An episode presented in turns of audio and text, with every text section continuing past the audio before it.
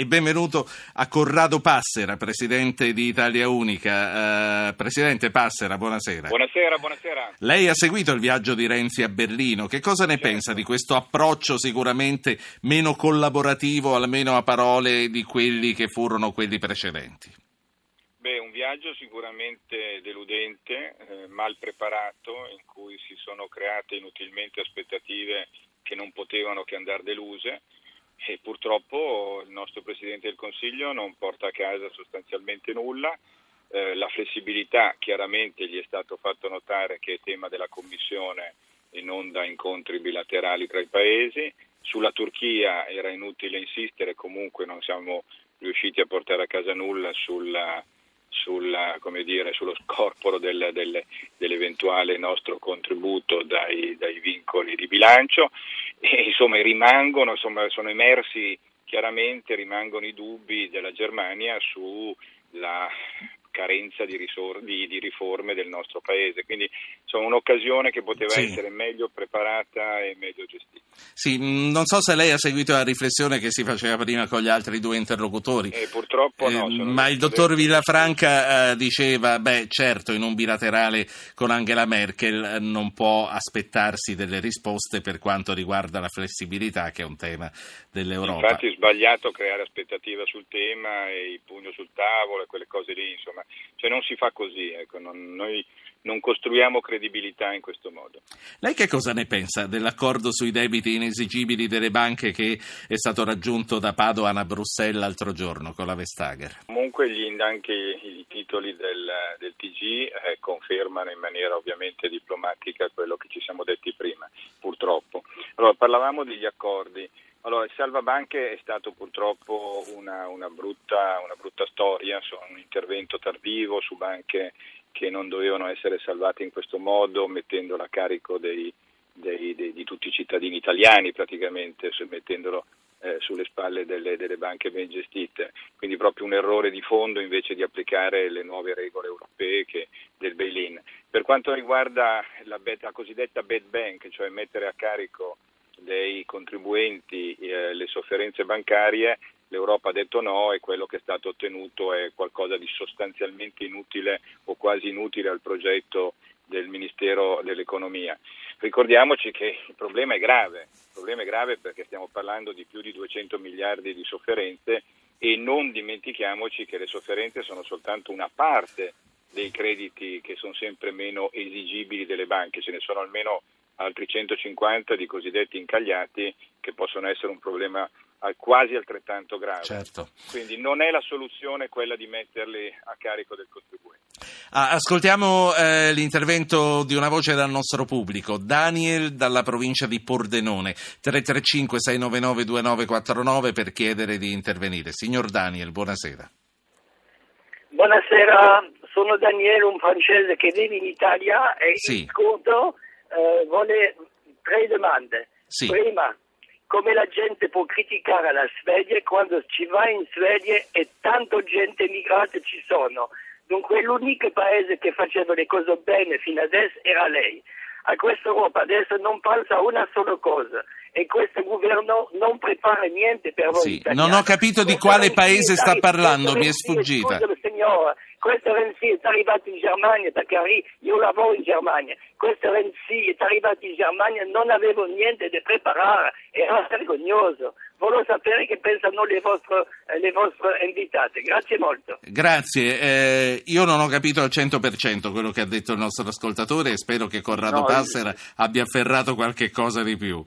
Ho afferrato del sbagliato criticare la Svezia. Appunto. Eh, Ecco, eh, io credo che eh, la Svezia, se come dice ha fatto un lavoro di identificazione precisa eh, dei profughi aventi diritto di asilo da quelli non aventi diritto di asilo, deve poi procedere al tentativo almeno di rimpatrio. È chiaro che questi tentativi di rimpatrio possono avvenire soltanto se ci sono accordi, accordi di lungo termine basati anche su cooperazione economica con i paesi di provenienza eh, di questi profughi però ecco, da quello che ha detto la Svezia si sta comportando sì. in maniera Senta. coerente. Ecco. Adesso eh, c'è eh, Rai News 24, dopo le voglio chiedere sulla sua corsa anche a sindaco di Milano. Sentiamo bene, i titoli di Rai News.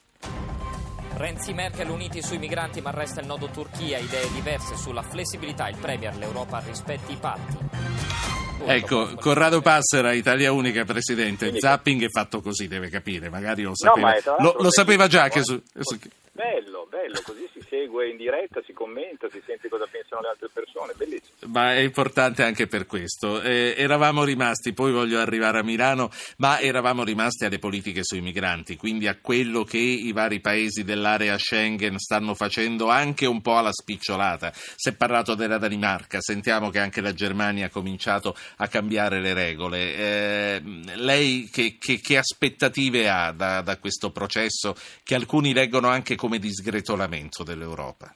Allora, è sicuramente un brutto segnale. Noi abbiamo bisogno di un'Europa più unita, più unita in- su problemi gravi come quella dell'immigrazione.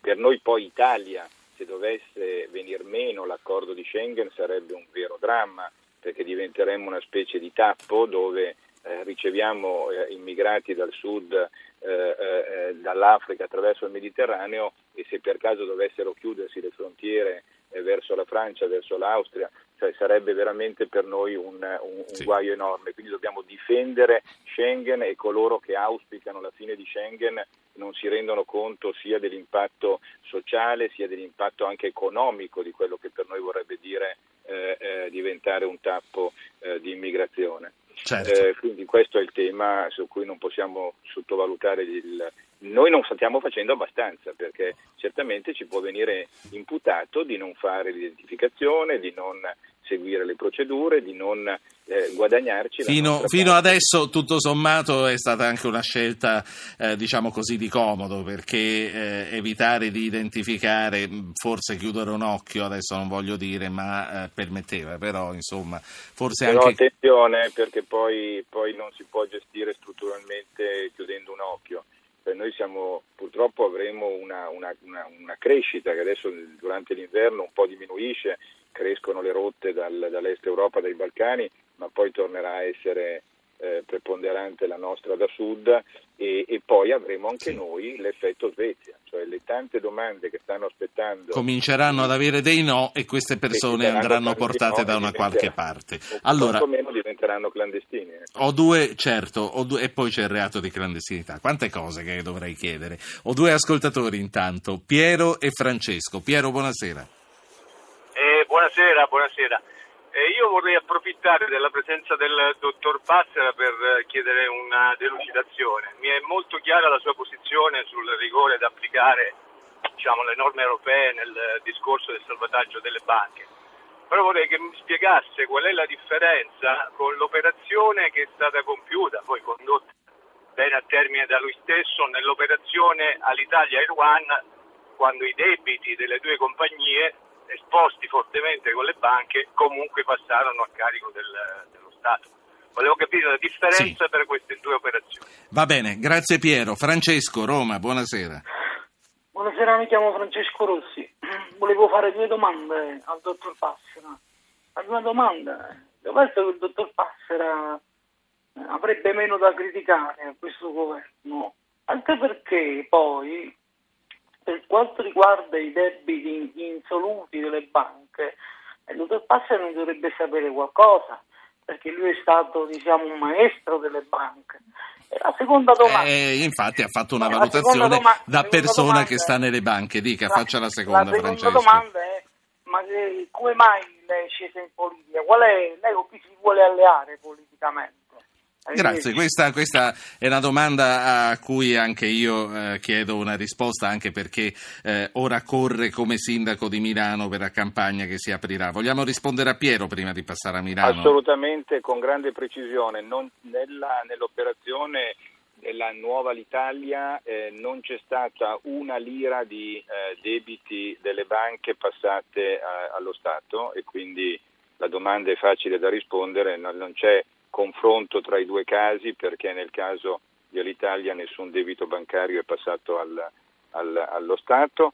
E nella seconda domanda eh, sulla, eh, sulla gestione delle sofferenze la banca che io ho gestito per dieci anni non ha mai passato a, a nessun altro, eh, cioè non ha mai passato allo Stato e non ha mai chiesto aiuti eh, per coprire le proprie sofferenze, ce le siamo gestite, ce le siamo ammortizzate, ce le siamo portate a perdita come tutte le Sì. banche ben gestite dovrebbero fare. Quindi in nessun caso mai eh, eh, è stato chiesto o ho chiesto personalmente aiuto di soldi pubblici per fare mie attività. Corrado Passera e la politica, eh, candidato sindaco di Milano, si sente un candidato forte?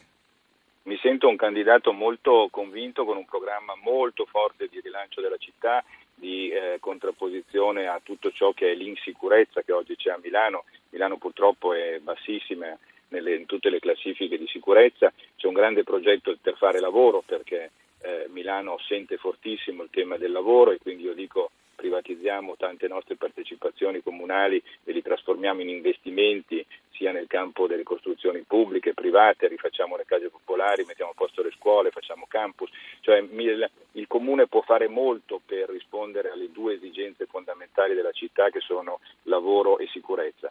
Poi per Milano, secondo me, eh, non secondo me, noi proprio spingiamo perché Milano abbia l'autonomia di una vera e propria regione come tutte le grandi metropoli europee e quindi insomma dopo sei mesi di confronto, di, vis- di visita profonda, di, di- di cont- di contatto con tutti i quartieri di Milano ne è uscito un progetto molto forte, indipendente, autonomo, nel senso che è una lista civica che chiederà Sì. ovviamente l'appoggio anche dei partiti, ma nasce come lista civica in contrapposizione all'attuale amministrazione. Lei Abbiamo- i populismi, gli estremismi vari li teme?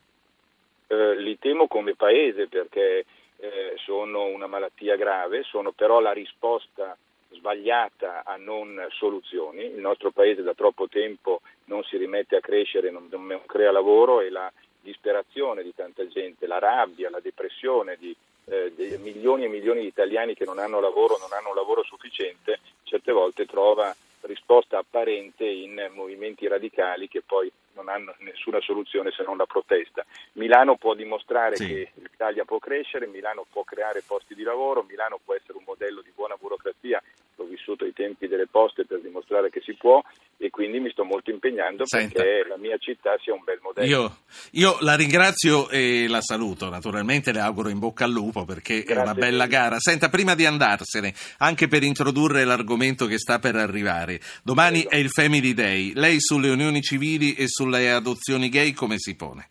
Io ho una, dall'anno scorso quando ho scritto il mio libro Io siamo ho una posizione molto chiara. Sono assolutamente favorevole alle unioni civili omosessuali, eh, sono contrario alle adozioni e credo che una posizione di questa chiarezza aiuterebbe a evitare la radicalizzazione fortissima che si sta creando e che non sta facendo bene al Paese.